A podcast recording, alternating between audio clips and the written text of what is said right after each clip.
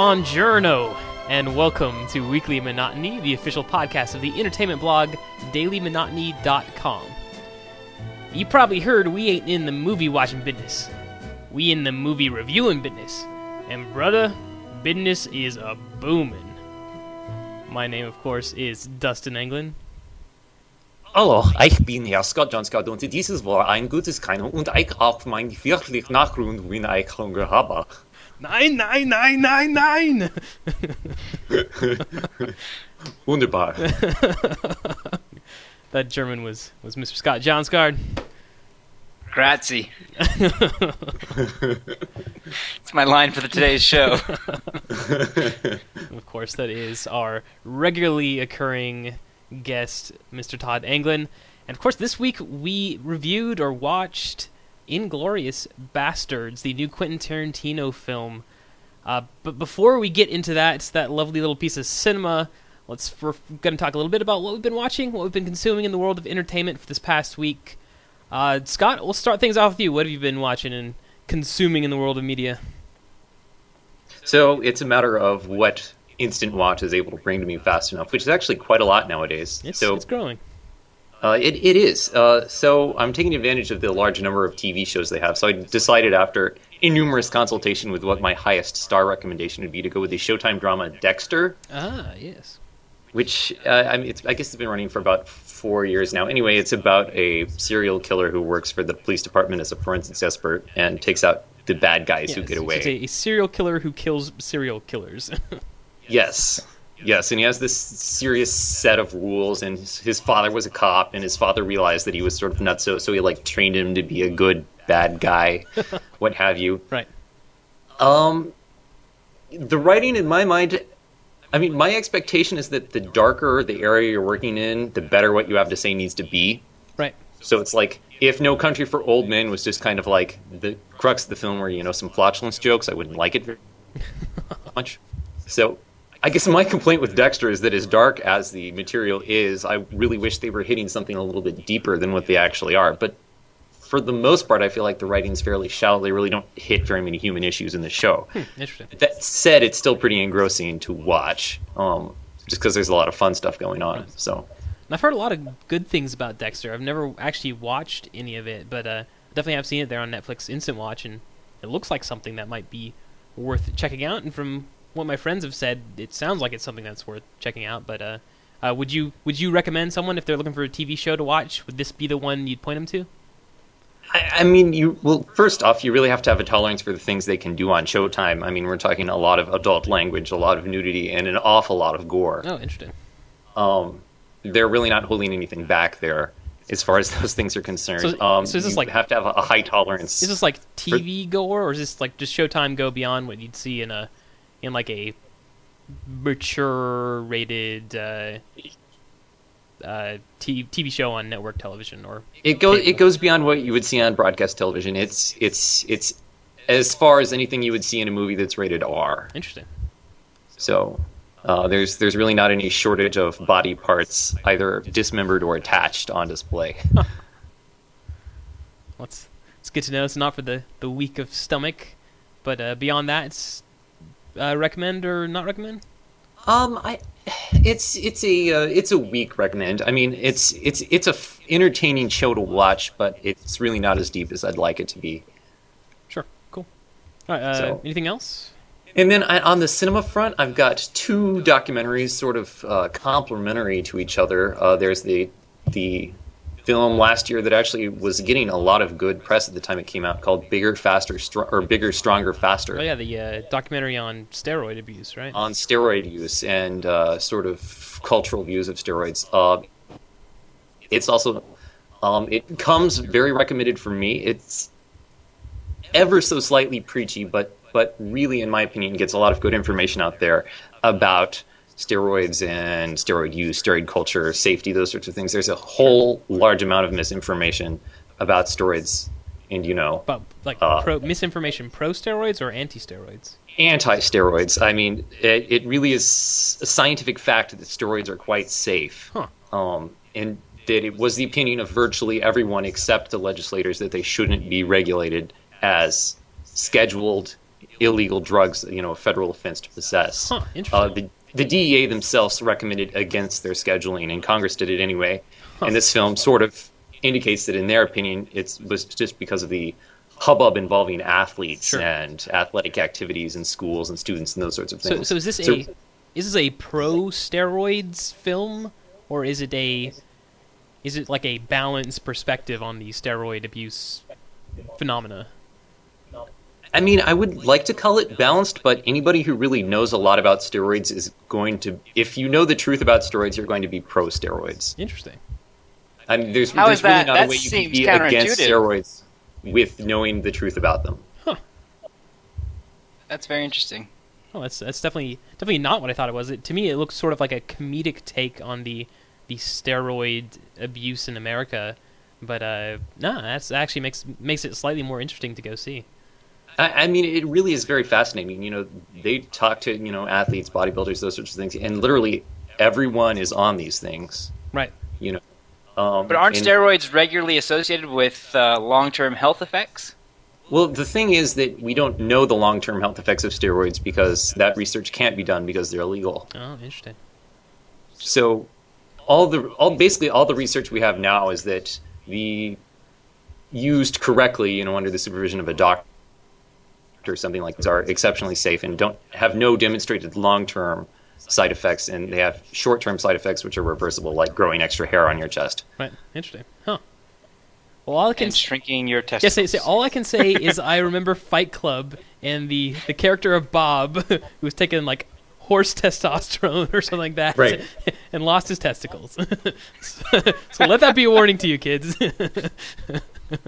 Well, there's some amount of just like ane- anecdotal sense to that, right? In the sense that if you're injecting yourself with things that, in theory, may contribute to higher levels, higher levels of testosterone, you don't need your testosterone producing uh, or contributing organs as much, and so as with any muscle in the body, they uh, atrophy. So I don't know. I mean, that's very interesting. If there's some documentary out there casting steroids in a positive light, because I would have imagined the medical community would have. Um, would have made more noise if steroids really weren't that harmful. For as much as you hear negative about them yeah, that, that's in of life, that's it's, it's, well, Well, it's I mean, take. steroids are used medically um, Sure, for, for like, asthma. like chemotherapy Right. patients. Uh, I mean, there are many different types of steroids. You're mostly thinking of corticosteroids like cortisone or what have you. But this movie focuses on anabolic steroids, which are the testosterone-like muscle-building molecules. okay. Uh, but they, they interview a lot of doctors and a lot of medical professionals who cast doubt on their prohibition, stating that they really don't think they're that dangerous. So interesting. So the only question I guess that I would ask then is, does the the people who made the documentary do they have any reputation? I mean, do they have a, a, a hand in this, like a Michael Moore documentary, where that's definitely got some bias that's going into it, or do they have no horse in this race and they were just trying to get to the truth? Well, the director is uh, one of three brothers, and his two brothers are athletes. One of them's a football coach, and the other one's a wannabe pro wrestler, both of whom use steroids. And he also was an athlete earlier in college or what have you, and tried steroids but couldn't basically carry on with it uh, because he, he felt, you know, morally dirty using drugs like that that were illegal. So, I mean, I, I think his motivation is just sort of trying to get to the bottom of what the truth is about steroids since he has two brothers who use them. Interesting. So, Well, definitely definitely sounds like an interesting documentary to see. Uh, so it yeah, certainly comes with a strong recommend from me. so like beyond the the content itself, how was the actual filmmaking? The actual filmmaking is quite good. A lot of uh, a, a lot, very well cut, you know, uh, mixture of interviews, sort of stock footage, uh, archival footage, those sorts of things. Uh, you know, they, in my opinion, really interviewed a lot of relevant, you know, individuals. Sure. Uh, I, it's it's it's a very good documentary, as good as anything that Michael Moore puts out, in my opinion. So So, i in my opinion, the best doc- the best documentary ever made was The King of Kong. Uh, Right. d- hands down, I've never seen a documentary as surprisingly good as that. How would you, how would you rank it up against that? You know, if King of Kong is in the 99th percentile, I would put Bigger, Stronger, Faster in at least the 90th percentile. Interesting. Well, that's a strong recommend. So, yes, a strong recommend. I, I did like it. Cool. So, Anything else? And and then I mean I'll I'll hit this one fairly quickly, but a nice uh, a nice compliment to Bigger, Stronger, Faster is another documentary called The Union: The Business Behind Getting High, Huh. which is a Canadian documentary about About marijuana, the yeah. Marijuana industry in British Columbia. Um, and this is a much more preachy documentary. They they do obviously have an agenda here. They're very interested in basically pointing out in their mind the hypocrisy behind prohibition of marijuana Sure. in Canada and sort of by extension, you know, in the United States. Right. Uh, but they, they make a really good point of you know saying this is an eight billion dollar industry in British Columbia alone. You know, they estimate one percent of all Canadian British Columbia are involved in growing marijuana. you know, uh, that it's that it's a particularly massive thing, and that you know, as far as enforcement and those things are concerned, you know, on the, like the marijuana celebration day in the middle of downtown Vancouver, Right. you know, there will be thousands of people walking around smoking pot, and the police will be there, you know, protecting them, and nobody's Sure. getting arrested, you know, for use or anything like that. So, in a way, it's sort of like a documentary reflecting the the cultural zeitgeist in Canada. I would guess probably sort of on the eve of of what everyone in this movie seems to suspect is the legalization and regulation of marijuana in Canada. Well, as someone who lives very close to BC and Vancouver, I do know that uh, that BC Bud is the is the marijuana of choice for people in in the Pacific Northwest. It, it's it's discussed at length in the film. So Though though I do not endorse the the sale or use of any such narcotics as classified by the DEA and their Schedule One drugs. Well, there's no question that for anything where there's government regulation, and not to sidetrack an entertainment podcast into politics too deeply, uh, but it just has to be said that there's a lot of gray area in terms of there's really no absolutes. There's only social contracts and what the larger community thinks is right or wrong, and there's no question that anything that's currently illegal. The government can make more money off of it if it chooses to legalize it and then simply tax it. Because Sure. the only way the government makes money off of something is by taxing it. And if the sin tax on cigarettes and alcohol and any other thing they've deemed to allow but allow with penalty Right. um, proves that the government can make money by allowing things to happen and then just taking their cut. You know, it's like Sure. the government's the ul- ultimate mafia. They the substances they allow they allow so they can take a cut off the top. Yep. Um, so at the end of the day, the reason a lot of these things don't show up is because there's just too much social pressure and and the quote to allow it. So it'll be interesting to see if the changing tides, apparently, if, if we're to believe uh, some of these documentaries and certainly what we hear in, in the current events in Canada, drift and find their way into the U.S. But uh, very interesting report on those documentaries. Those are two documentaries with two sort of different takes than I would have expected. So I would suppose worth checking out for everybody. yeah, cool. All right, let's let's move on. Uh, Todd, what have you been up to in this past week of media consumption? Oh, media. Well, I hope that everybody out there listening to this has a job and has almost no time to live outside of their jobs, or else I'd feel like a schmuck. Uh, but I did find some time for some media. Uh, fortunately, and thanks to my DVR, I was able to catch the season premiere of the new Top Chef, and I've been like Yes, the yes. Top Chef uh, pimp for this show, mentioning it almost every week. And it's not because it's the only TV show I watch, but I do think it's one of the better ones produced in the reality, so-called reality uh, spectrum. And the new Top Chef, as we've mentioned a few times, kicked off this week in Las Vegas. And judge of this season, which I believe is season, Season six, five, six. season six, Yep. six. My, they tick by. They do tick. Uh, but the first the first celebrity judge of the season was Wolfgang Puck. Yep. And so obviously since they're in Las Vegas now, you've got all these major restaurateur restaurants which just litter the Vegas strip. So we're I imagine we'll see a lot of these celebrity chefs and seeing contests in the celebrity chef's kitchen. Uh, so it should be an interesting season for that fact alone. But one thing I've noticed very different about this new season, if you're a, a fan of Top Chef and you've been keeping up with the seasons leading up to this, this is the first season where I've noticed them really go out and seek chefs that have really reputable Yeah. credentials, Yeah, no bringing kidding. them in. So in the past, we've had people have had restaurant experience, but this year I think there are at least four or five James Beard James Award Beard nominees, nominees, yeah. winners, uh, you know, Best Chef of the Year award nominees or winners, uh, Michelin star Michelin star chefs. So they've- recipients. Yeah. they've really gone out and brought in nothing short of, an, of top chefs in the making, literally.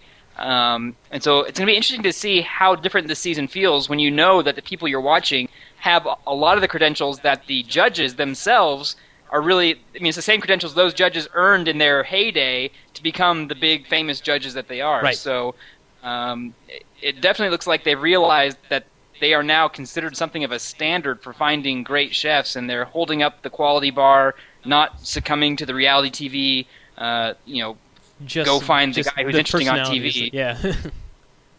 and uh, and finding some really quality talent. No, so I- I think- started this week, and I think it's going to be a great season based on what I've seen so far. I think I agree. Uh, it seems like in the past they really have picked people for their personalities, and you can you can still tell like the the people they've selected for their their specific personalities. Like you know they try to find people who are a little a little uh, uh, ex- excitatory, I guess, or are a little bit more belligerent, and uh, uh, they definitely have some interesting characters in there. But uh, definitely did see like the talent and the quality of people they pulled in were so far superior to stuff I've seen in previous seasons, and uh, I almost felt like so that the first person who got bumped off in the first episode, uh, it it like the first time she was introduced, like it almost felt like they were just like, yeah, she's she's she's going she's going down. Like she didn't seem even close to the the talent level of anyone else, and even as they introduced her, I'm like, I'm not sure if she was a she she had anything well known other than she she maybe had her own catering business or a restaurant or something like that, but.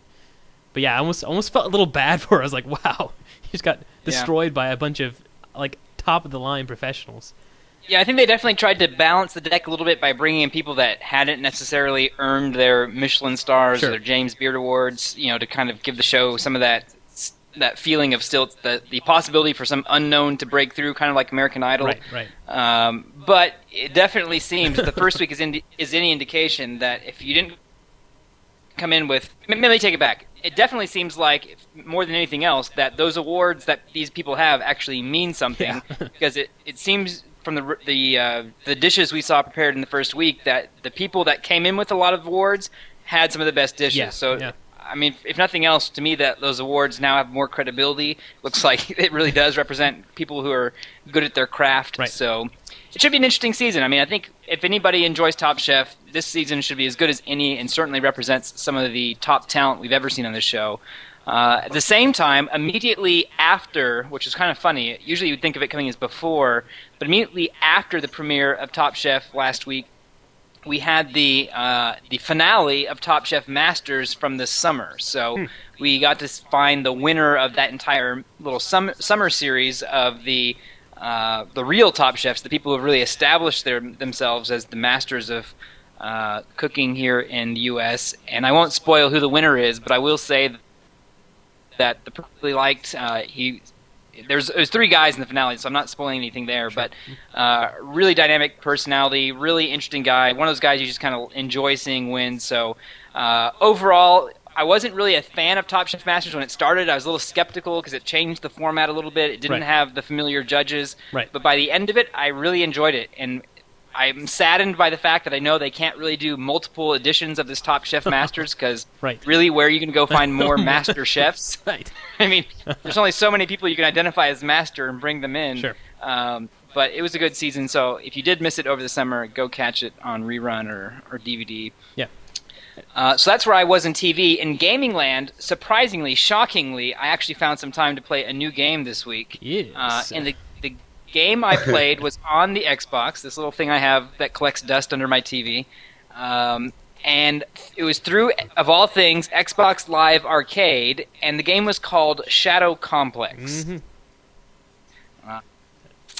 So I will give my brief description of what it is, and I think you've played it as well, so I'll let I've you as well, dive into yeah. it deeper. But it's essentially a modern take on a quote unquote side scroller um, built on the Unreal Engine from um, From Epic. Yeah. from Epic. And so when I was browsing through, and I literally just stumbled upon this game by browsing through the whole Xbox Live experience dashboard, whatever. I mean, I didn't go looking for this game. and I certainly didn't know anything about it before I downloaded it. But I saw the game, I saw a side scroller, and I saw Epic, and I put together in my head, okay, Epic does the Unreal Engine, and this said side scroller. That that to me just sounds interesting. How do you do a side scroller on a 3D engine from Epic that powers Gears of War? Yep. So I downloaded the trial, started there, started playing, and I was really skeptical because I really am not a fan traditionally of side scrollers. To me, they're just a little bit. Uh, they're too repetitive. Uh, you know, you just you're running around, just mashing the shoot button Sure. and shooting you know jumping levels whatever. It's just not very interesting to me. There's not a lot of story usually in a side scroller.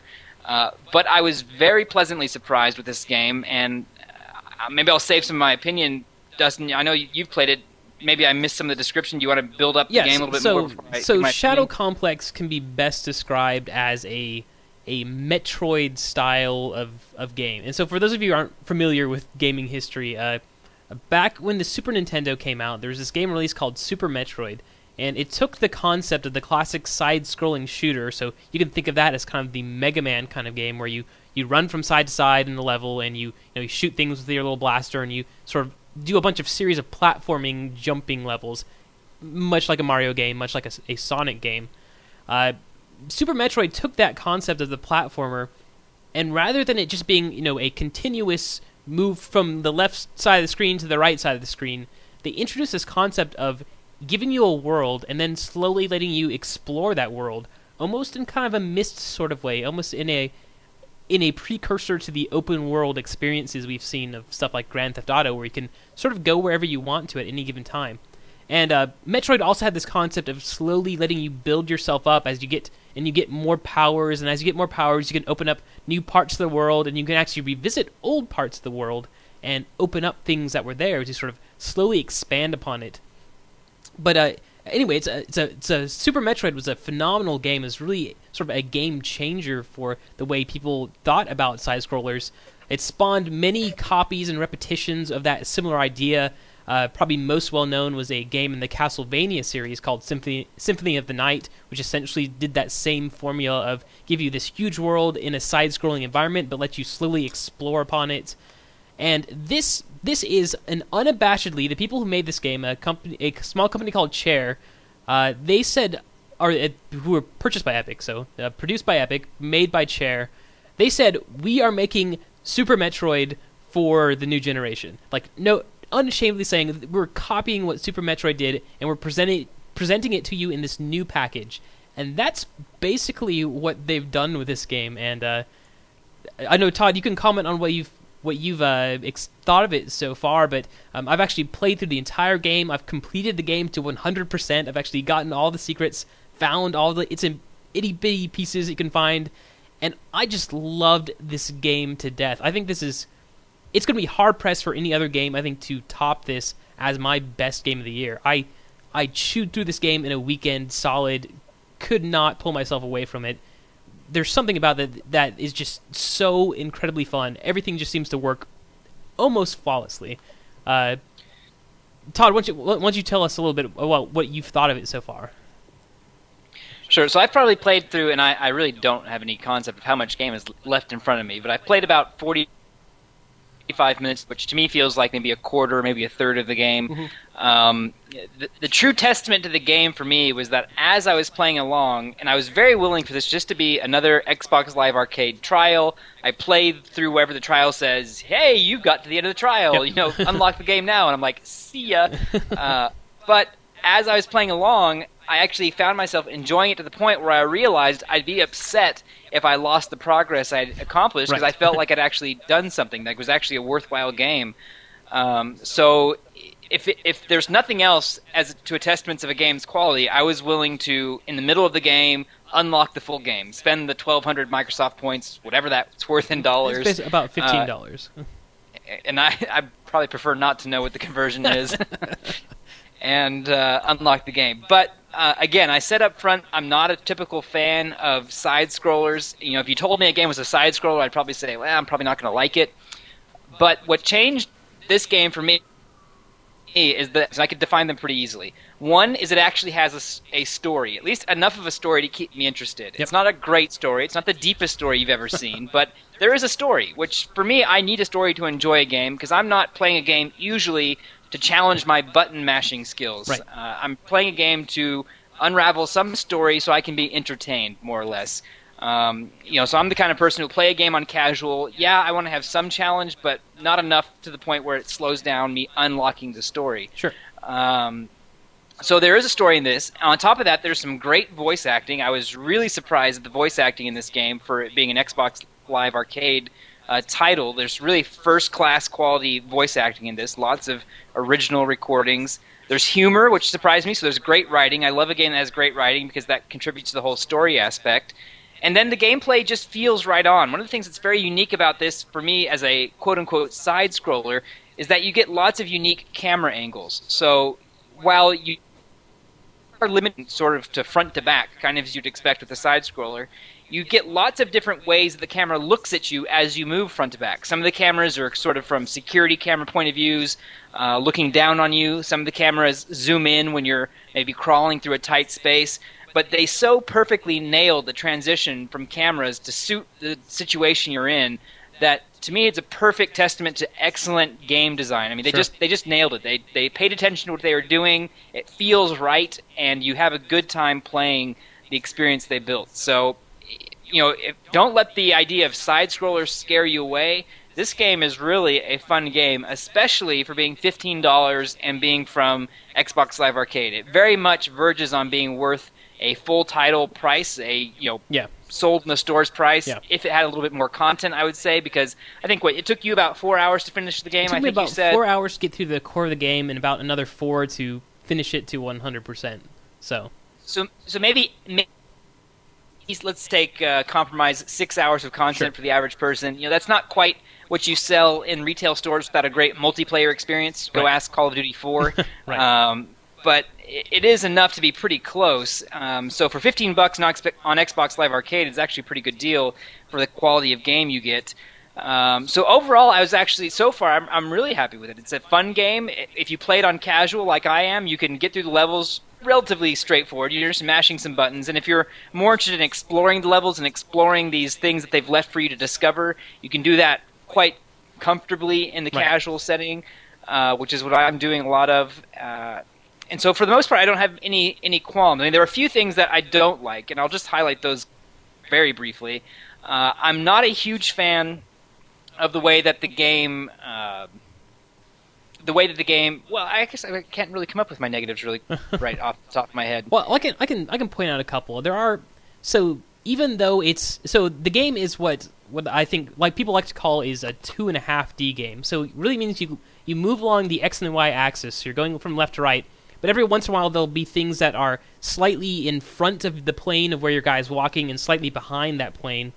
And sometimes there are actually enemies behind that plane of where you're walking, and that actually lets them fill up a room with enemies without without them all having to be sort of you know sitting in a standing in sort of in a column in or in a row right in front of you.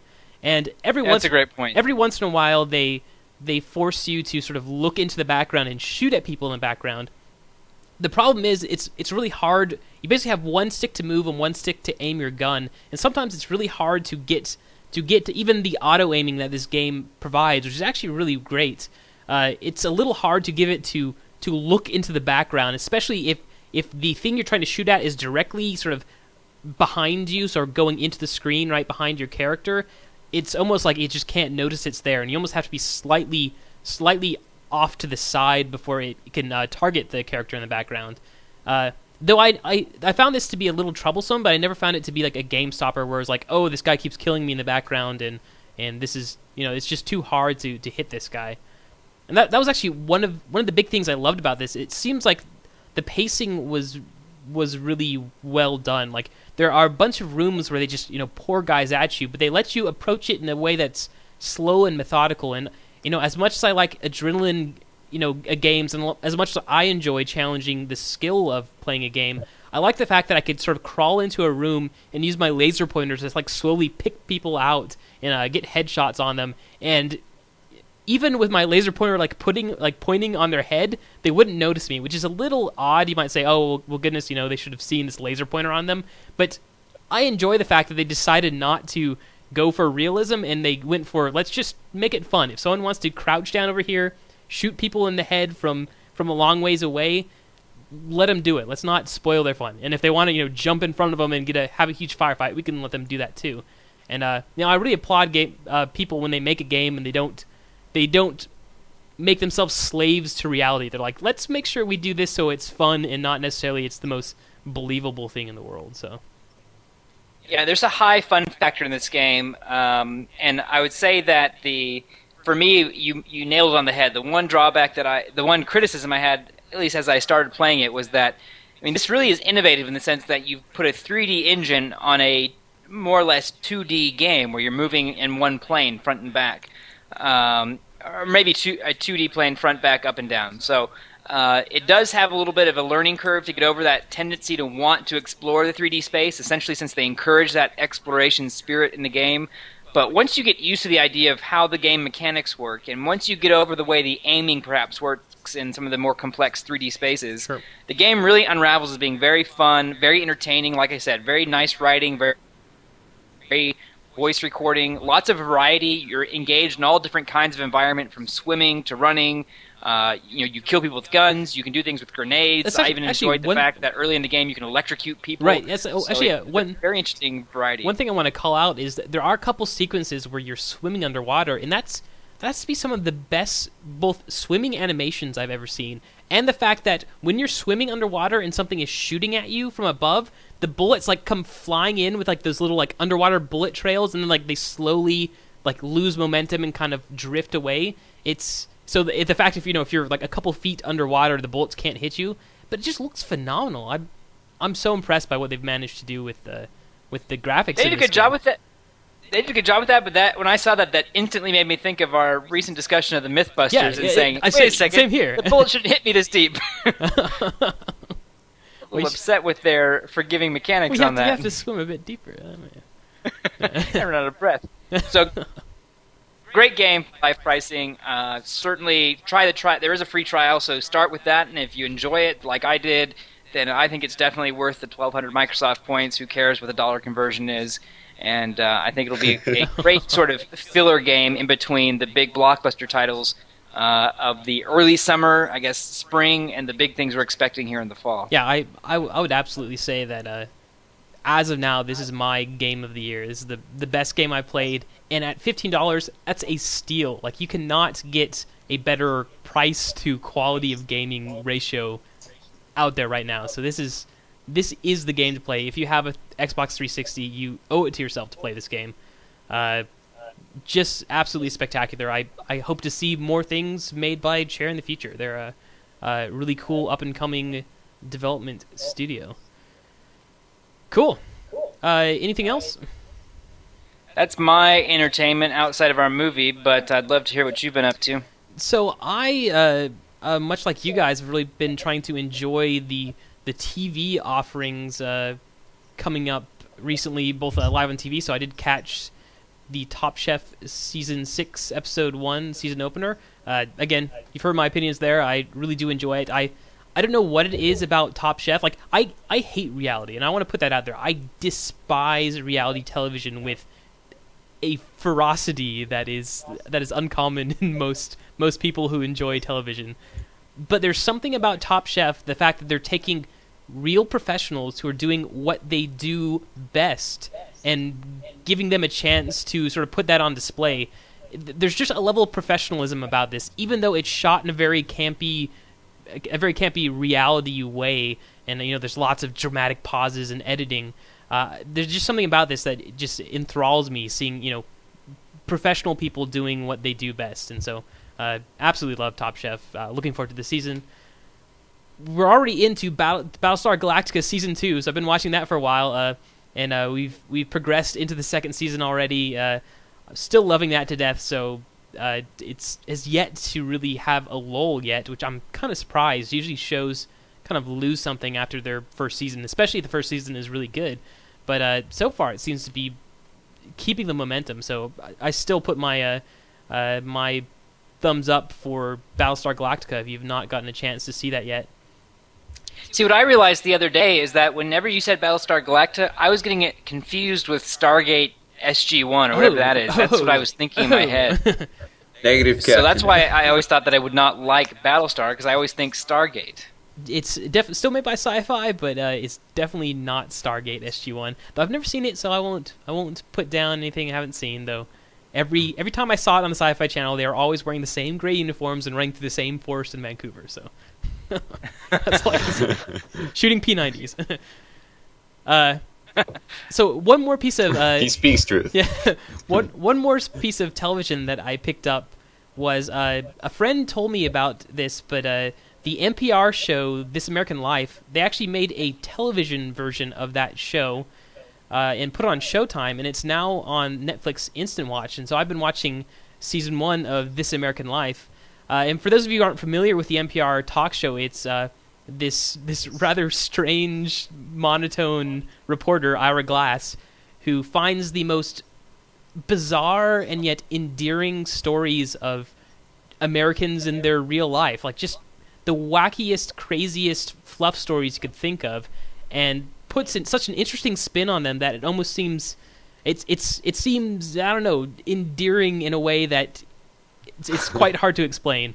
Uh, but I've watched about the first half of season one of This American Life, and it's a very short season. I think there's only six or seven episodes, but man, it's this has to be some of the best and documentary stuff I've seen in a long time, and the stories are just so engrossing. Like, I have to hand it to the people who put the show together. They really do find some of the most amazing stories that you could possibly think of of real people, and it's that's what's so amazing about this. So, uh, I would I would definitely re- recommend uh, This American Life with Ira Glass. And uh, It's on the radio, right? it is also on the radio. You can listen it to on your local NPR station. But that If they carry it. that's that's about it for things I've seen. So uh, we're running a little short on time. We've been talking a lot about this stuff. There were a few things of news I wanted to throw out there, but I'll, I'm just going to pick one of them, uh, and that is uh, so big movie news. Uh, a long time ago, we found that the the very popular game Bioshock, uh, which was uh, Ken Levine's big uh, sort of underwater. What's what's the the theme I'm thinking of? Art Deco style dystopian first person shooter game. A really popular game. Both me and Todd played it, and we really really enjoyed it. That story was was a option to be turned into a feature film, which I was actually pretty excited about. And a while back, it was announced that Gore Verbinski, the uh, famous director of the Pirates of the Caribbean series, was going to step up as director for this. Unfortunately, uh, sort of uh, early this week, we learned that Gore Verbinski, who has been working on uh, the fourth Pirates of the Caribbean film and has run There's over. a fourth film. Yes, there is. Well, anyway, he's run over budget on that, and the studios basically tried to cancel that project. So he's trying to take that to another country where he can get it done. And because of that, he has chosen to step down as a director for the Bioshock movie. And the movie, or the director that Universal is in talks with to get to come and direct Bioshock, is a director by the name of Juan Carlos Fresnadillo, who is not super well known, but you may have seen his movie. He did the sequel to 28 Days Later, 28 Weeks Later. That's about the only major film that any American audience would be aware of. And uh, As long as you didn't say Uwe Boll, I was going to be okay. it was not Uwe Boll, thank goodness. But uh, I, just, I just want to know what, what do you guys think of this? I mean, did you guys would you guys be excited to see a Bioshock movie? And would you have been excited to see a Gore Verbinski Bioshock movie? For me, no. I'm, I'm not really interested in seeing Bioshock the movie. Really? Um, I think the idea that every story that's made in a video game can translate to the screen is, I don't know, it's just a bit contrived to me, just as much as some movies don't translate well to video game. Sure. Um, I mean, there's some experiences that if you think about it and what you were doing in the game, and you think about what that would have to look like in the screen, it would be one of the most violent movies you've ever watched. You know, you're watching uh, through, and there's like these mutilated creatures crawling on the walls, Yeah. and you know, all creepy like, and you're you're blowing them in half to bits. Um, and meanwhile, there's these little creepy girls walking around with big needles. Yeah. I mean, yeah, cool and all in the video game, but put it in real life, real movie screen. I don't think so. I mean, it just wouldn't be nearly as appealing to me. And the story just couldn't be nearly as in depth. So I- I said that when I played Bioshock, to me, Bioshock was one of the most in depth, almost movie-like experiences I ever had as a first person playing a game. I mean, in other words, the story was so complete and so well scripted that I felt like I was playing a movie. That said, it's not like I wanted to go watch the movie of the experience I just played. For me, the game was the movie experience, so I'm really just not that interested in seeing it turned into a movie. I don't think it'll improve upon the experience I had when I played it as the game. Okay. Scott, have you do you have any opinions on a Bioshock film? Well, I mean, first off, I don't know how compelling the Bioshock story is. I, I didn't play Bioshock, but I watched the whole damn game. um,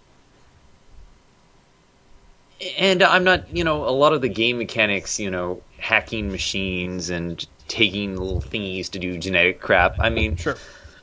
I, I just don't know how well that would work. Half the appeal of the game Bioshock, not as a first person shooter, but sort of as an RPG, was that you didn't really know what the hell was going on for most of the game. Sure. But you don't And that the process of digging it out is what was interesting. I don't know how well you could translate that to the big screen. Hmm. So I'm I'm actually kind of surprised, but I I actually think one of the things I love about Bioshock is I love the aesthetic of Bioshock. I thought it was this concept of this this Art Deco city of like a 1930s era, you know, that that sort of scene sunk under the water and now kind of dilapidated and leaking. And uh, that that whole entire concept to me is just a beautiful beautiful thing. And I'd love to see a a big screen version of that uh, and even even the concept of like this genetic experiments gone wrong and the whole concept of of uh, the sort of struggle for control of this this dilapidated and rundown uh, once great marvel of a of a city. To me, that base storyline, like there's there's hundreds of great stories you could write just given that environment and that setting. And the fact that the the guy who's penned the the uh, Bioshock film adaptation is the same guy who penned the story for The Aviator, and I I'm a huge fan of The Aviator. And even though I know you know Scorsese and DiCaprio are a large part of the reason why I'm a huge fan of The Aviator, I still think I still think it had a great story and and almost a similar aesthetic in some ways. So I would actually I actually think it's a great sort of palette for a writer to come and write a great story about, and I'm I'm actually hugely excited to see a Bioshock film. Now the fact that Gore Verbinski was attached to it actually made me a little bit less excited because I, as much as I liked the pirate films, at least the first one, I felt like I didn't feel like the love for story, at least understandable story, was was well was well uh, well appreciated by Mr. Verbinski. But the fact that we have sort of a you know a young comer, not not heavily known name director coming to to produce a a a film like this, I actually think makes me slightly more excited though. Though I admit I have not seen any of uh, Fresnadillo's work, so. But anyway, Not to waste any time, but what video game made to movie have you ever enjoyed I, so far? I don't think I've ever enjoyed a video game that has been turned into a movie. That said, I don't think that it's impossible to take a video game environment and create a good movie based on it. I feel like a lot of I feel like there's a lot of sharing of themes and settings between video games and movies that aren't directly acknowledged, but still still work in some way.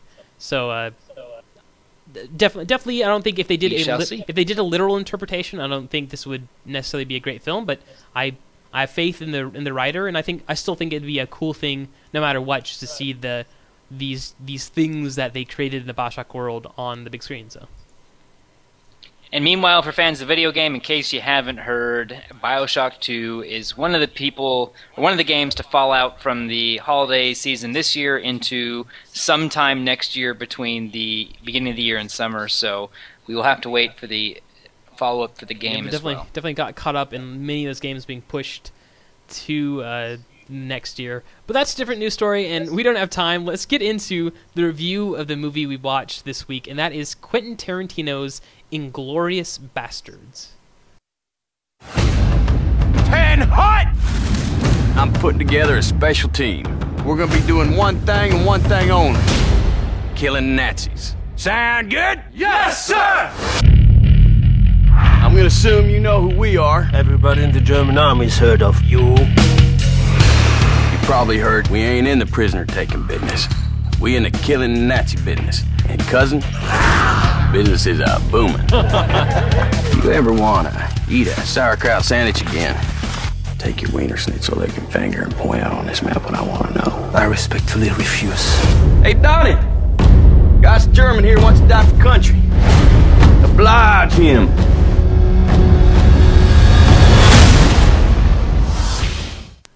Okay, Inglourious Basterds, uh, Quentin Tarantino's new movie starring Brad Pitt, a newcomer to American cinema, Christoph Waltz, Diane Kruger, Melanie Laurent, Eli Roth, and a whole cast of other French and German actors. Uh, Scott, let's let's start things off with you. What did you think of Tarantino's new film? I guess it's my tendency normally to start by talking about a movie by sort of launching into the subtext or sub cinema of the film, if you will. And this is a case where I'm absolutely not going to do that and say that uh, I spent probably four hours reading very long reviews by other film critics of this film, equally confused, trying to make sense of it.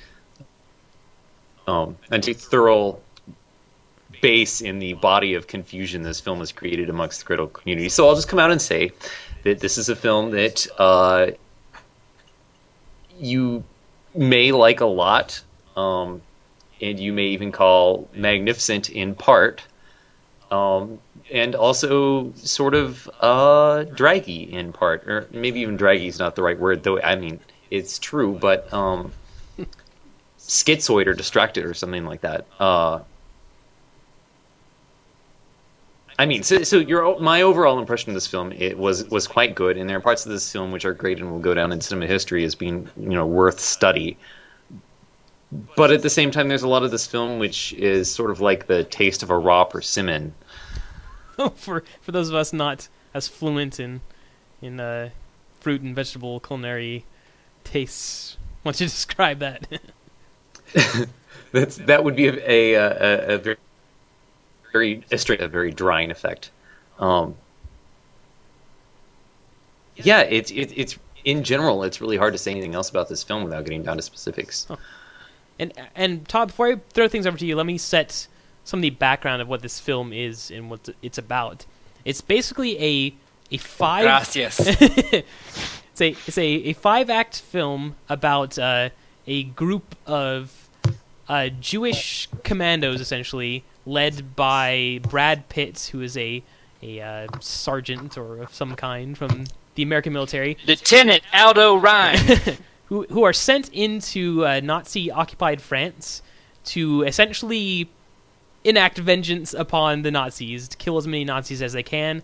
Halfway through this, we find there is a plot uh, developing to to uh, basically take out all of the the German major officials, including Adolf Hitler, Joseph Goebbels, who are attending a film premiere in Paris, and the bastards get involved, and that's sort of how things go.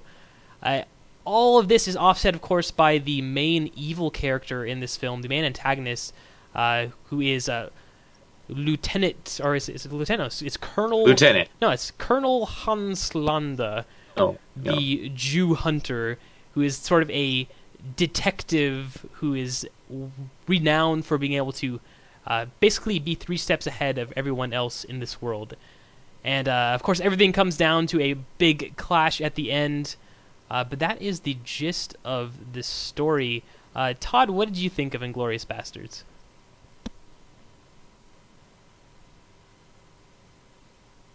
Oh, Todd. hello, hello, hello. That would be my mute button. So you, you mean that was the sound of my Walther pointed at your testicles?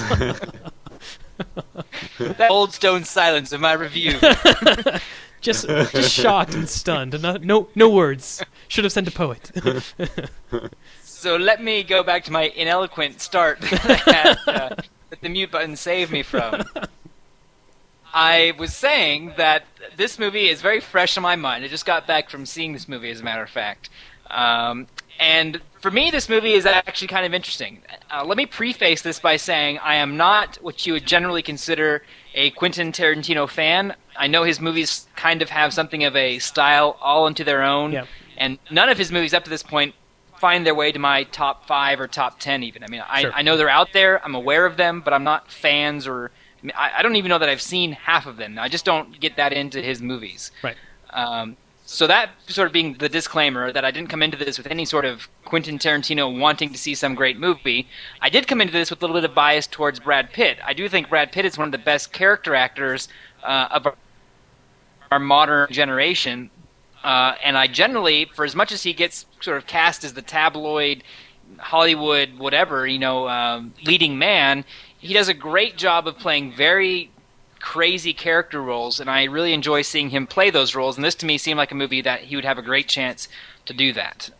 Uh, at a high level, this movie to me strikes me as something as a cross between The Godfather meets uh, I don't know meets some French love story meets some sort of weird movie from the '80s. I mean, it was like Scott mentioned. There's a few weird kind of almost non-compatible ideas crammed into one movie. Uh, but for the majority of the movie, if you take these sort of weird parts that almost don't feel like they fit, the movie has very much, to me at least, a Godfather feel to it. There's a very extreme commitment to the authenticity of the movie. There's a lot of foreign language used throughout the majority of the movie. Uh, some of the, the soundtrack used, especially in the parts that I'm thinking of, uh, are very Godfather like period sounding piece. Um, So when we talk about this movie kind of having that go down in history kind of reputation, for me it's that Godfather type feel that really lends that air of credibility for this being one of those kind of movies that lives on for a long time. That said, there's a lot of things that are kind of odd, and I think that kind of fits Quentin Tarantino's personality and the way he directs films. So they didn't really surprise me, uh, but it does become something of an eclectic combination of movie styles. Um, and whether or not that works on the whole, I don't know. But I will say the film was thoroughly entertaining enough for me to actually be captivated to watch it all the way through uh, and not get bored for a movie that otherwise I would have expected to be bored at for running two and a half hours. Sure. It's quite a long film uh, for the topic. And the only other thing I would add to that before we start talking about more details is this is really, for those of you who come into this saying two and a half hours, this is almost two films in one. Uh, Dustin mentioned that this is a five chapter first four chapters we're essentially seeing two stories chapters i think one and three more or less relate and chapters two and four Yeah. relate and then chapter five they kind of converge Coalesce, and come right. together for one finale um, but we're really seeing two and a half mo- or really maybe one and a half movies maybe more accurate combined here um, so that's how we end up with that two and a half hour running time but it is entertaining if not a little strange entertaining and i'll save maybe some of my more specific comments after you give your Sure. general approach to this movie So, so Quentin Tarantino is kind of renowned at being a kind of psychotic director. He's or maybe maybe not psychotic. He's very individualistic. He he loves his certain style, and he's not afraid to push that style even to the breaking point, or even to an extreme where it starts to, I would almost say, wear on the audience.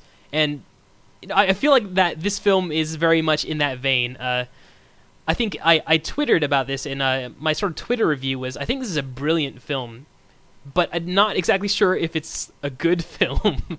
and uh, I think this is this is I mean there's so much about this film to analyze and love, and as a cinephile, you have to love this film, even as self-indulgent as Quentin Tarantino is as a director.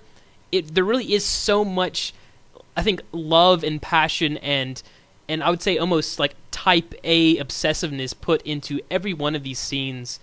Uh, and there's there's a lot to love from that. And I think that really does come across in this.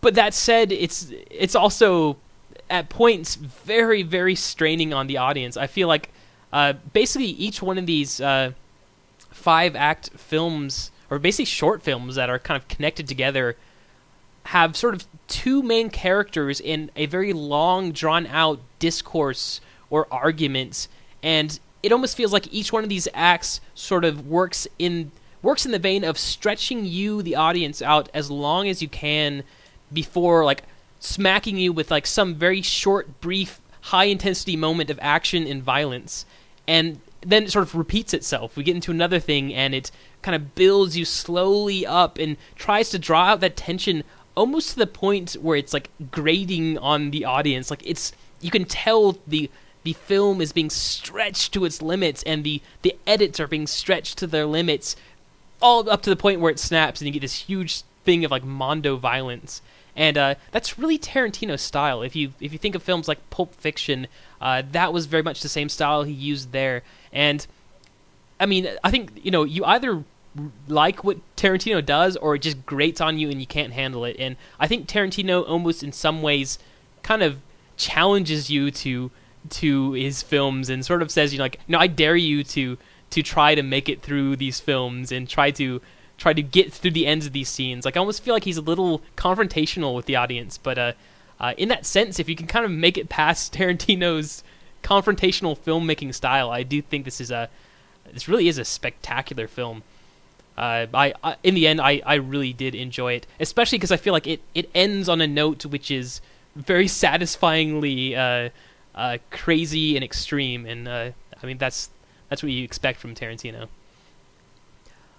So let's let's talk a little bit uh, some more specifics about this. Uh, acting plays a huge part of this since they're basically you know they're long, almost like twenty minute scenes of two actors talking to each other, and uh, I think there's some brilliant, brilliant character performances put in there.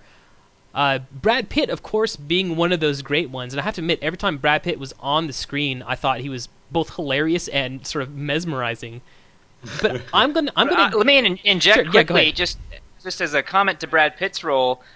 I was surprised there was not more Brad Pitt in this movie. I mean, for being the the, the movie poster star of this movie, um, since it is divided into the chapters the way it is, Brad Pitt for maybe maybe a third of the movie, I mean, maybe half if we're being generous, but it feels more like a third by the time we're done. So I was actually expecting to see more of him and more of him in this role, but because of the way the movie's written and directed and the way his scenes play through the movie, we really don't see nearly as much of him in this character as I thought. And that was kind of one of my disappointments Sure. with this movie. Is I thought we could see more of Brad Pitt being almost like the uh, the, the Fight Club character, just being his crazy personality throughout this movie. But uh, I was left wanting to see a little bit more of him in this character. It's not to say it was bad; it was good when he was on screen. It just wasn't as much as I expected. No, I, I, I, completely agree. I think uh, it. Again, I almost feel like that's Tarantino sort of being a bit of a bastard himself. I think I think he liked liked the fact that he drew Brad Pitt as sort of the main draw to this film, and yet used him as almost like you know a sprinkling of of of something extra sweet during the film, while the core of the film was actually actually held by several other actors, most of which were actually uh, German or French by descent. In fact, uh, one of Tarantino's big things about this film is he wanted to stay true to who the characters were, and if they were supposed to be French, he hired a French actor. If they're supposed to be German, he hired German actors, and uh, and what that comes down to is I actually, even though I really did love Brad Pitt and I felt like he was spectacular in this film, I think the MVP award for acting in this film has to go to Christoph Waltz for the character of Colonel Hans Landa. Balls. I, No question. good Hands gr- down. Good grief! This is probably one of the best acting performances I have seen in maybe the past five years. It's it's stupendously wonderful. I would I would say this even better than one of my favorite performances from a couple years ago, which was of the uh, the performance of Anton Chigurh in in No Country for Old Men. Uh, this guy is just he is l- charmingly evil and it's so difficult to play that role, and yet he does it so perfectly. Uh, uh, what, what did you guys think of, of Christoph Waltz? I'll defer to Scott. It's hard to be much cooler than that. Specifically? Yeah, I mean, if it ends there, I'll build on it because for me, this I can't agree more. This he really carried the movie for me for the most part. I mean, when he was on screen, I was captivated. He his role was so originally played, and it felt so kind. I mean, the way he plays this. This, I mean, like you said, he's the main antagonist, but he comes across as feeling like a good guy. Yeah. In fact, by the end of the movie, there's almost some amount of reason to believe he is a good guy uh, to, in some kind of weird way. But it, his performance is captivating. He literally speaks at least three languages maybe four. I think uh, through the four- course of this movie, Four, four languages almost perfectly fluently. Italian, French, German, and English. Uh, I guess Yeah. captures it, and I don't know if he speaks those uh, on his own. I mean, I don't know if he learned the lines extremely well, but he sounds fluent in them for all intents and purposes of the movie. Uh, so excellent uh, language skills. I mean, more than any American actor I've seen, uh, and just an out. I mean, yeah, outstanding job. I can't believe I've not seen this guy before. In fact, when I was watching the movie, he seems so familiar, as if I've seen him in something else. But when I reviewed his acting uh, history and, and saw that it's really just mostly German TV, I'm, I'm sure I have probably not seen him before, but I assume we'll see him more in the future because he did an outstanding job as the almost um, uh, I don't want to say op the uh, anti protagonist, but he did a very uh, different take on the main bad guy in the movie, which was very captivating. no, it's I, yeah, I absolutely agree. This guy is a phenomenal, phenomenal actor. And the cool thing is he he basically plays a non ideological Nazi. He plays a guy who is basically obsessed with his own talent at being a detective, and it really doesn't matter what he's detecting. It's just he's happy to be good at it, which it makes him such a mystery of an antagonist because you don't really know where his loyalties lie, other than to his own prowess and his sort of his his own uh, an obsession with his his ego that he knows what's going to happen. He can plan everything out. Of course, until the very end when that sort of catches up with him and he meets his his uh, his match. But yeah, I, I agree. Uh, to me, like I don't think I've ever seen someone so so uh, violently and like perfectly destroy a strudel as uh, as Christoph Waltz has. Uh, That that's there's uh, basically a scene where he's he's uh, meeting up with this character who he he nearly killed when she was a girl, and he's just you know doing his sort of charming "I know everything that you think I know" speech, and eating this strudel in this fancy uh, Paris restaurant. But he just it's like the way he does that and manages to incorporate that into sort of his personality and his character is just I don't know, it's it's brilliant. I I I think this is I believe this is going to be nominated for best supporting actor and uh, I'll be interested to see what comes to challenge this because as of now this is this is it. This is this is as best as I've seen in a long time. Yeah, no, absolutely. He and it's another one of those things where it's unfortunate that be, he really, for those who've seen it or will see it, he really plays in mostly the first and third chapters, and then obviously comes in and plays a, a major role in that concluding chapter. But uh, he's another character who I wish I would have seen more of in the movie, and so I guess that's that's kind of maybe where these chapters come back to bite you. It's because if you like parts from each chapter. You want to see more of them throughout the whole movie, but you end up having to kind of sit through one chapter to get back to the Sure. elements you liked from the other. Sure. Um, so it, it's yeah, I don't know. I mean, it's certainly a stylistic choice, and I don't have qualms with that. But uh, there are bits and pieces. Brad Pitt from the the second and fourth, and, and um, from the first and third that I wish would have just spent more time on the screen. Yeah, no, I I agree. Uh, so let's actually talk a little bit about the stylistic choices. Uh, so one thing that we know is that Quentin Tarantino is a huge fan of what were called spaghetti westerns of the sort of 60s and 70s era, and these were uh, low-budget films made by Italian directors, but have they they end up being some of the most memorable western films of that era. In fact, that's where uh, Clint Eastwood got a start with uh, Fistful of Dollars uh, and those sort of films. And those are the ones that you know, if you can think of that that uh, classic uh, soundtrack, like da da da da, like that's that that came from spaghetti westerns, and that style was very much mimicked in this film. In fact, the opening credit sequence was actually, in fact, the entire almost the entire soundtrack to this film were actually soundtracks films or songs from soundtracks to spaghetti western films. And the opening credits were an homage to spaghetti western films with the the various typeface fonts being presented like every couple seconds with of different people. Uh, and that that whole style The really opening credit music, though, reminded me very much of Godfather. It was very kind of Italian Well, sounding. e- uh, exactly that's that's the spaghetti western style there uh, I, I actually don't remember what that song is but it's uh, a very famous famous composed piece by a spaghetti western uh, film composer and and so it, Is that listed in his resume? Spaghetti Western film composer. essentially i mean uh, there are actually some some legendary uh, composers from the spaghetti westerns. So so he took that. He's a huge fan of that, and he incorporated a lot of that into this film. Uh, either you know stylistic choices, uh, film score choices, and he also took another one of his favorite genres, which were the blaxploitation films, and these are the kind of shafts and stuff like that. And he took those and incorporated them directly into this film as well, including one like huge, like almost non sequitur moment where you get introduced to this this character uh, named uh, Stiglitz, and they actually like they zoom in on him. They do like the the funky font thing, and we have Sam Jackson narrating the story of of Stiglitz, and it's I, I to me I actually love these sort of homages to this this sort of beloved cinephile version of film history. Uh, I thought there was a Sam Jackson narration sort of cameo in this. I wasn't 100% sure when I watched it, but I thought so. So That's funny. Uh, I no, I know a lot of the reason this appealed to me is I, I am sort of a cinephile and I do love these kind of inside jokes. I know Quentin Tarantino loves to do inside cinematic references. Uh, Todd, I know you you are not as much a cinephile. How did how did those stylistic choices strike you? Like especially the very obvious kind of blaxploitation one we get of of Hugo Stiglitz. I didn't mind them. I mean, th- they certainly.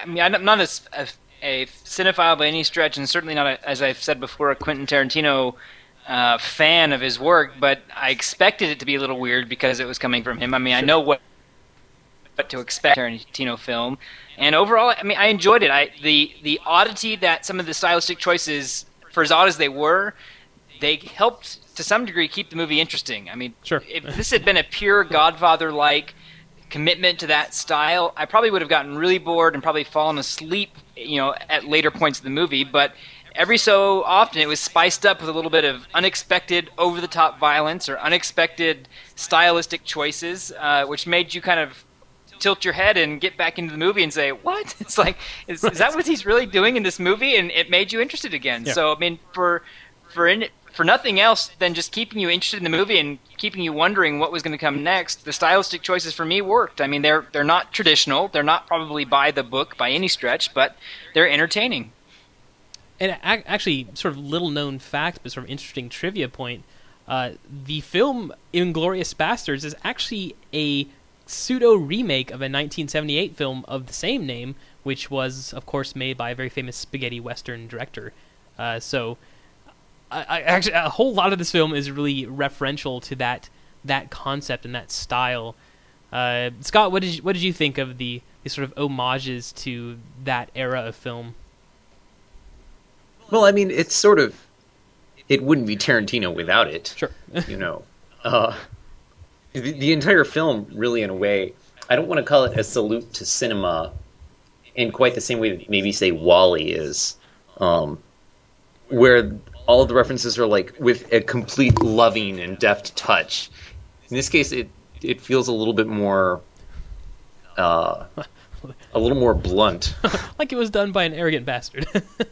right like it was done by an arrogant bastard and uh and i mean re- really what you get at the end of it and uh this is sort of the gist of it seems like what most critics come to when trying to analyze this film is really it's sort of tarantino patting himself on as you know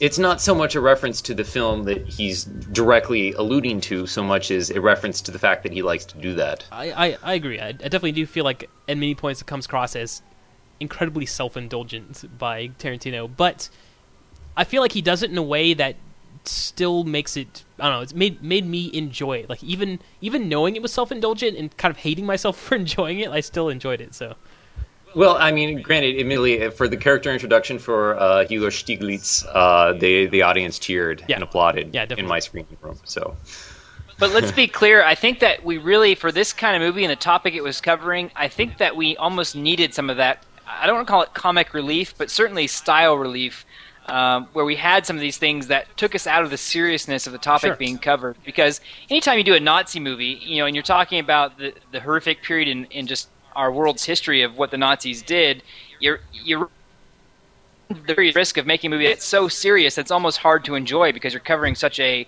dark time in human history.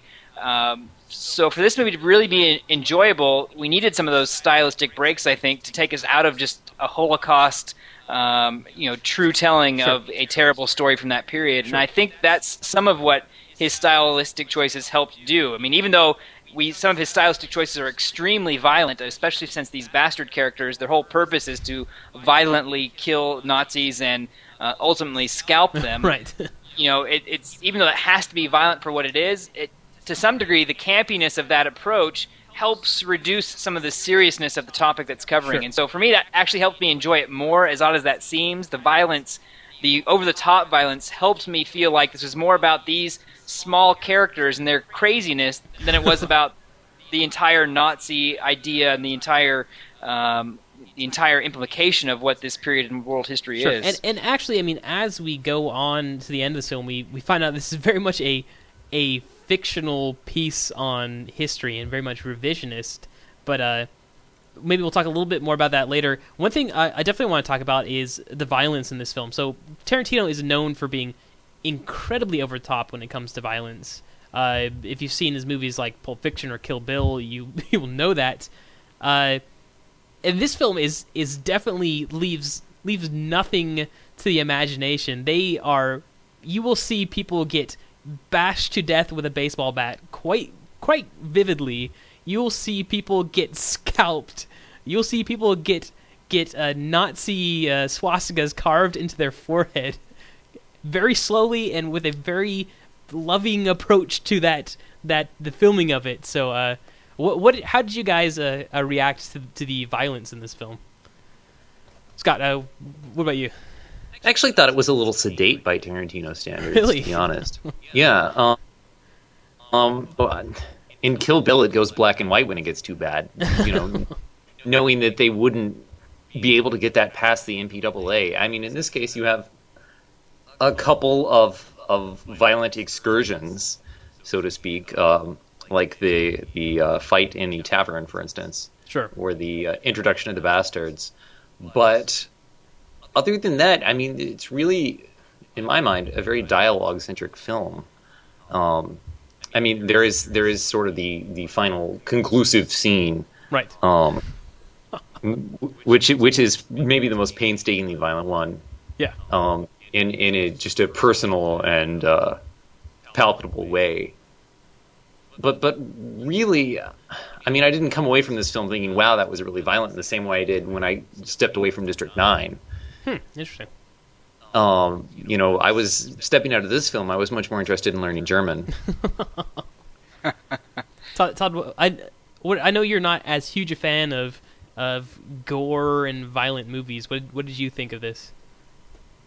I actually was I'm probably on the same page as Scott in this case. I didn't think it was as violent as I expected it to be from the the review, uh, not necessarily the reviews, because I didn't really want to know anything about it going in, so I didn't read reviews. But from the very least, the descriptions of this being a very violent movie because it had to be because of the story being told about scalping Germans and beating them with baseball bats.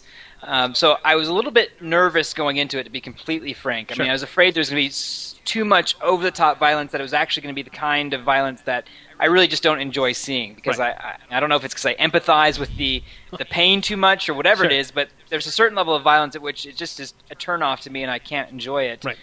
That said, like Scott said, there's a few very graphic scenes certainly, and they they prove their point, but the movie's not littered with it. And even those graphic scenes are not nearly as bad as I probably expected them to be. So, um, this this definitely it has its violent scenes. It's not just a two and a half hour violent, you know, scalping fest of Sure. blood and guts.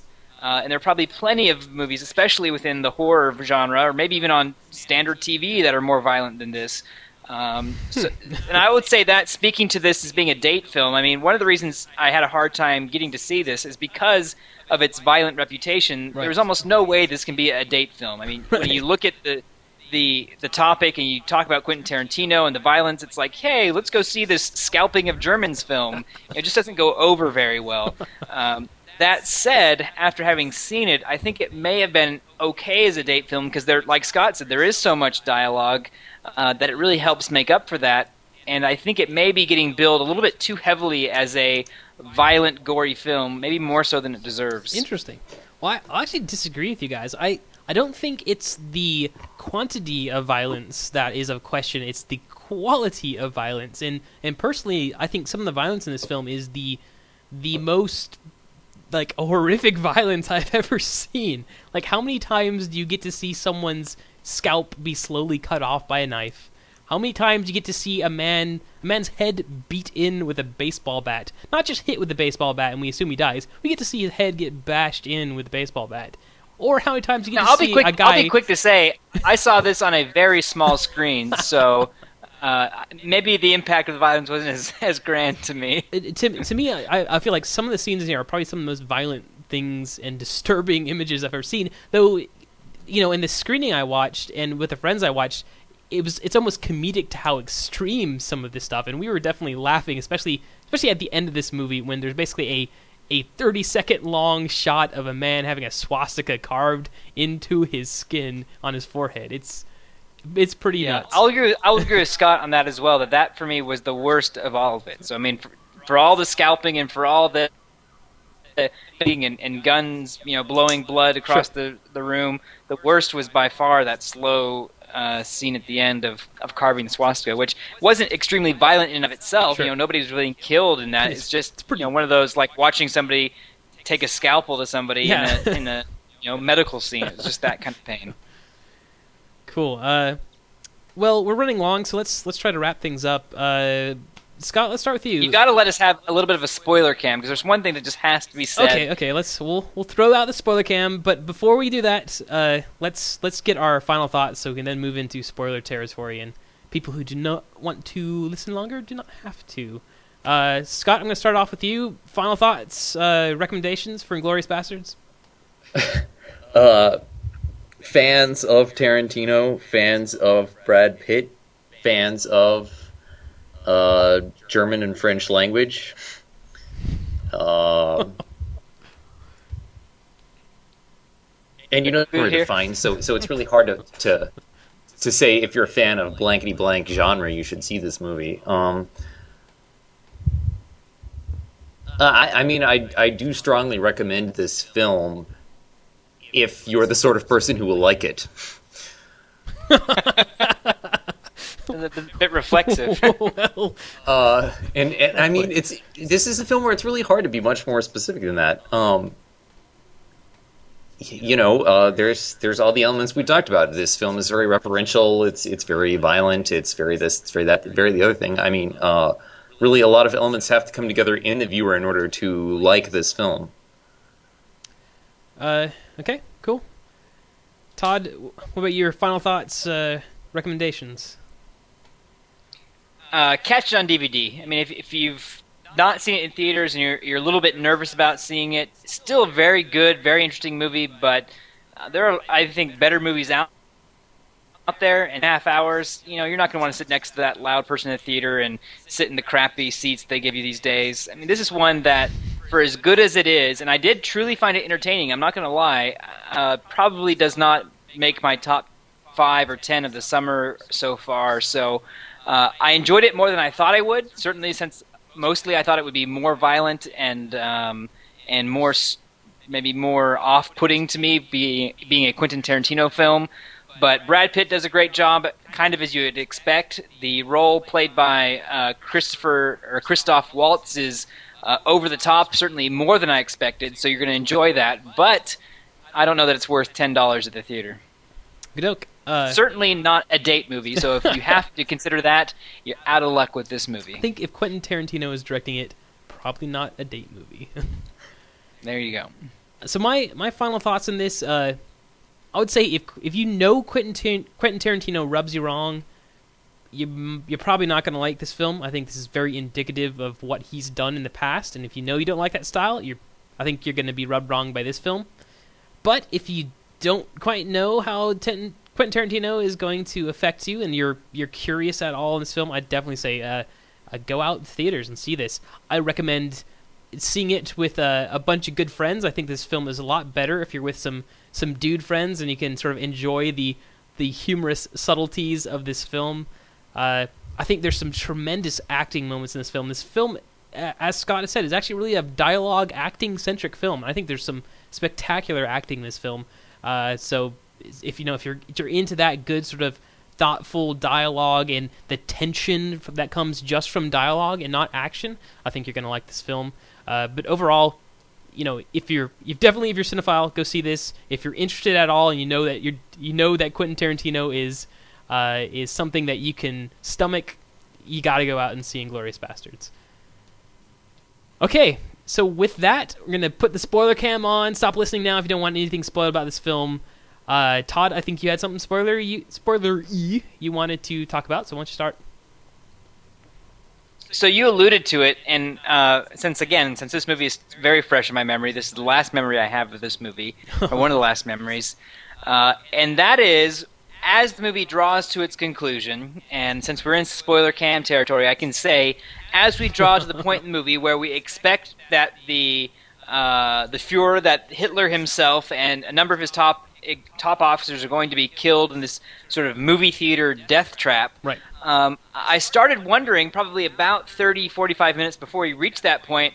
Well, this is going to be interesting. How are they going to have Hitler get out Get of out, this exactly. theater? Because obviously Hitler lives. I mean, Right, it's what right. I started having that classic sort of logical debate in my head of, Right. Well, this is not going to be very fun. We know Hitler lives because uh, we know how history ends. Right. So how can you make a historical movie where he died? Playing through your head, well, what's the scenario going to be? Right. It's going to be a little disappointing Right. because we always know Hitler lives. Right. Uh, so you can imagine my surprise when the movie takes a turn, and in the middle of this very violent conclusion in the movie theater, that two of the bastards, two of the remaining bastards, blow down the door to basically to Hitler's box seat and just mow him down with a machine gun. okay, I see. So this was what it would be like if Hitler died uh, in a movie. Uh, and so I actually fully expected for the next five minutes for there almost to be some sort of dream, Dream sequence, sequence. type like. And this is what it would have been like if right. you know, it's kind of like one of those where it rewinds Right, and says, right. you know, and wouldn't it have been great if all this happened? And then the Right. reality situation happens. But that's the way the movie plays out. So, like you said, it is an alternate reality. It is a revisionist history. But it frankly makes it more interesting because we never get to see Hitler die in these movies. So it's about time we saw him blown away in, in some representation of history. No, I, I absolutely agree. I had the same problem with uh, that you were having as as this gets toward the to the climax of the film, where this this big showdown supposed to happen, where they get to take out all these German officers at this premiere. Uh, I, I had the same problems. It's like, oh man, you know, some they're gonna get up, he's gonna leave. You know, they're not gonna. They're gonna have to, you know, write write into history how Hitler gets away and how Goebbels gets away because we know neither of them got got killed in a theater or anything close to that. And you know, you have it's they were being pretty historically accurate to that point, so you had to assume that they were going to try to stick within the history. And I admit I was getting kind of disappointed because I wanted to see I want to see things go down. I want to see them take out Hitler. And as soon as they bust through the door with uh, their uh, their little MP4s and or German 40. MP40s, yes, and mow down Goebbels and Hitler, and then to the point where uh, one of the guys is like shooting Hitler in the face like over and over again, like like turning his Yeah, face. he's pretty much dead. There's no question he's dead. into Swiss cheese. I was just I was hooting and hollering. I, I thought it was probably the best thing they could have done in this film. Like yes, total revisionist history, amazing. Uh, it's like yeah, no, I at that point I just love the fact they're going like so campy that it's like like yeah, we're killing all the Nazis and all the Germans in one fell swoop. And, and the fact that at the end of that at the end of that everything exploded, I was like, yes, Yeah. yes. It's like if you didn't believe he was dead now, here, boom, we'll blow him away to pieces. I, I, I absolutely love that sequence. I, I thought it was the perfect way to go, and it and very. I thought it was yeah very satisfying because it was quite surprising. I don't think anyone was expecting this to be a revisionist history. It was probably the most surprising scene to me because, like you said, and I think like Scott's touched on a number of times here, for the this movie combines a lot of kind of odd, uh, discontinuous themes, uh, it, but for the majority of the movie, it feels very historically accurate. Like we said, I mean, they're using the actual uh, native languages for the scenes where they make sense. I mean, we're hearing German where we should hear German, we're hearing French where we should hear French. Right. There's a commitment to the theme, there's a commitment to the period.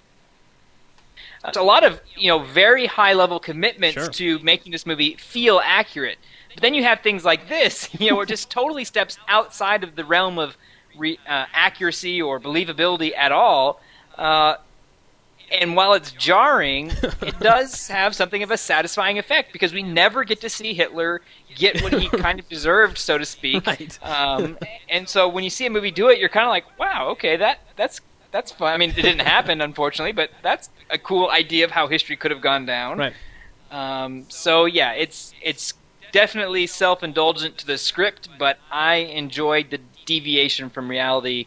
Uh, made it more entertaining for me. No, I, I definitely, I, I actually did love the sort of pulp fictiony nature to this. Not not film pulp fictiony, but like pulp fictiony in its actual sense. Like, I do enjoy the fact they took the setting of Nazi Germany and they're like, let's just create a crazy fantasy world where you know Hitler and Goebbels got destroyed by by two angry Jewish And, commandos. y- and you don't see it coming because there's not enough leading up to that where you think, oh, I'm in this fantasy Germany land.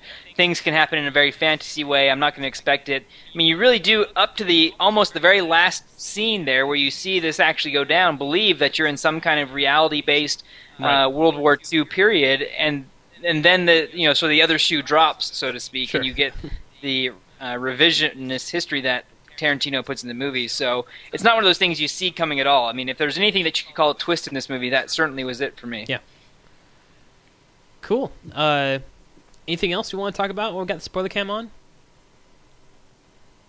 Oh, actually, I Uh, I did Oh, not. I did go not ahead. see the the twist coming that the girl was the girl that ran away from the uh, farmhouse until almost right before they revealed it. I mean, I, I did get the idea at some point just based on her body language, but um, no, I thought they they I was a little surprised based on the timing in the movie because I didn't realize that so many years had passed between the opening chapter and the third chapter where we see the girl who escapes the, the farmhouse and the the colonel reunite. Um, I, I didn't quite put that timing together based on the way the movie's presented, but um, but that was another little twist in the movie for me that caught me a little off guard. Well, and that was another thing is the the fun thing about that is like you'd never quite know whether Colonel Hans Landa actually knows that this girl is the girl that he he basically saw running out of the house when he when he killed uh killed his or killed her family.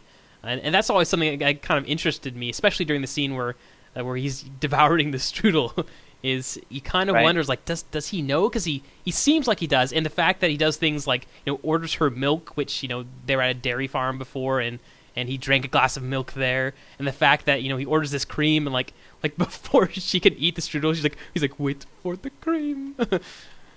uh, Right. Yeah. No, I, I I love that the fact that we we never quite we never quite know what's going on in Hans Landa's mind, but yeah. And that said, speaking of that girl, and speaking of Disney and things that were jarring, sort of eclectic scenes of the movie, she also plays into one of the most crazy eclectic scenes in this entire movie for me, where she's sort of putting on her makeup, getting ready for the finale scene, and we have this like '80s rock ballad Right. play as the soundtrack for it. It's one of these I mean, there are a few of these spots in the movie, but it's one of these weird spots where, again, we've sort of had this Godfather, like you know, traditional soundtrack to go with these very period uh, scenes. Sure. Then all of a sudden, we have these very period scenes overlaid with this really out of place music or this really out of nowhere Samuel Jackson narration. It's just, Right. I mean, yeah, it's jarring and it takes you out of the movie, but it, was almost designed to do that.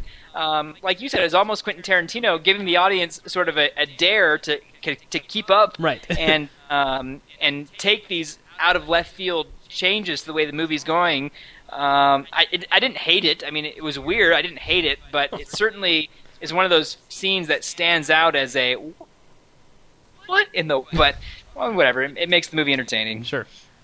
Uh, so one thing I want to mention is what a crazy cameo by Mike Myers Yes. as a as like a British general. I actually thought that was probably one of the most stupendous things I've seen Mike Myers done in a long time. Yes. I don't. know. I mean, when I realized because I knew Mike Myers was in this film because I Right. ca- caught it in the opening Right. credits and I was like, okay, that's interesting. right. and I, I, I guess the fact that two hours passed from the point I saw that he was going to be in the movie Right, right. until the point he actually shows up in the movie, I'd kind of forgotten. So it took me just a few seconds for it to click in that oh, it's Mike Myers. um, but once I realized it was Mike Myers, I had a really hard time not trying to hear him To make hear him. some voice from like Fat Bastard Right. or you know something that he'd done before, and I- like, I def- oh, where's the Austin Powers? I, I, this? I definitely heard a little Austin Powers or Doctor Evil in in his British accent, but uh, Yeah, it's like, oh, are you gonna get the right. it's, like, it's like, oh, bravo. so, but it was cool. Yeah, I don't know if that. I mean, what do you think of that choice? Because that was one of the choices for me that it, it kind of struck me as odd. Because clearly, when you pick Mike Myers, who's done a lot of different accents, um, very much a character actor, and the scene and the role he was picked for could have been pretty much done by anybody. Sure. I mean, all you had to do is go find some old British guy to represent a British general, and it would have been fine. I mean, the scene didn't call for comedy or anything that No, Mike no. Myers really typically brings to the table. So it was a bit of a risky choice, in my opinion, because you are suddenly watching Mike Myers, Right. and you are trying to see what is Mike Myers bringing to this scene. Um, it it was it would be almost to me as if he'd cast Samuel Jackson to play the uh, the black guy in the movie Right, theater. right. Kind of like, you know, what's he gonna do? Like it's Samuel L. Jackson. Surely he's gonna do something Samuel L. Jackson-y. right. Um, but I don't know. I, I I don't know whether I would say I wish he would have not used Mike Myers because again, Mike Myers didn't really contribute much.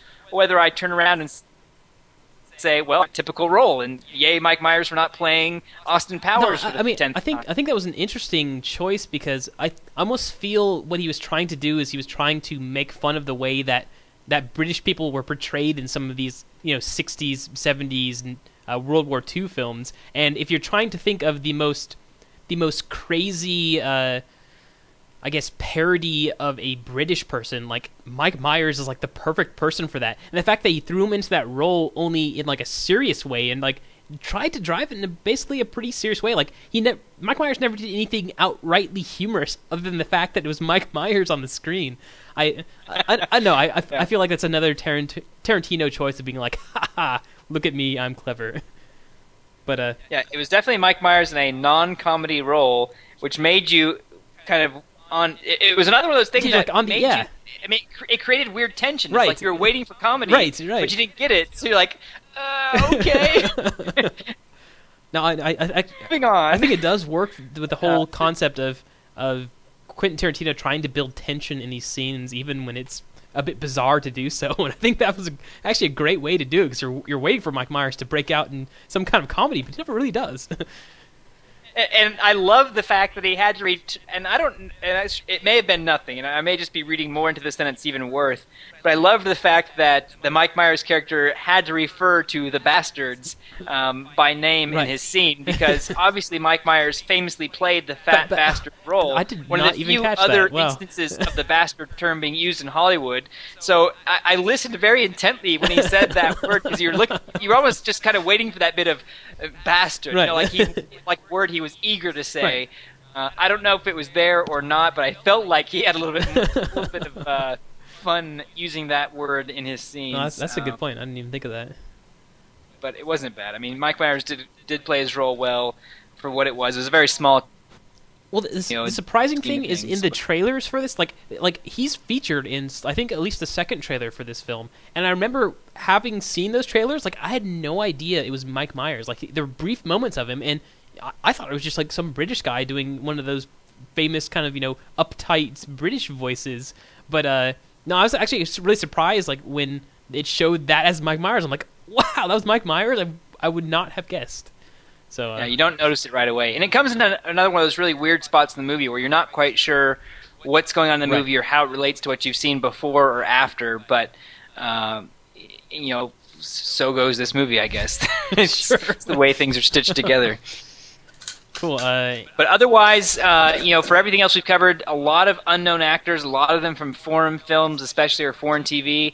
They did a great job, I think, in this movie. I, I really have a lot of respect for these people that I uh, probably have not seen before, and I, I hope I can see them again in other movies where they speak English. yeah, definitely. Uh, hopefully, because I that's part of the got. Um, but though a lot of these actors probably don't speak English much better than they did in this film, so Well, but you look at Christoph Waltz. I mean, he spoke English just as well as any other language. I mean, I was shocked to find out that English wasn't probably his primary language not. because of how well he spoke it when he used it. Yeah. So, uh, let's say if I had to have one final comment, if I could say nothing else, I would say I hope we get to see Christoph Waltz in other movies where he plays some kind of pseudo sinister bad guy. Because uh, I mean, maybe I could even be more put it to a finer point than that. I hope Christoph Waltz is the next bad guy in a James Bond movie. it's actually a great idea. Oh man, I mean, I, I, I agree. If I if I had to have some some closing thoughts, I would definitely say more more Christoph Waltz. Put him in films. I think he's he's he gave an interview to Slash Film, which I read, and apparently he's getting offers all over the place from American directors. So hopefully we'll see him in more stuff. Uh, I could be more excited to see him do more stuff.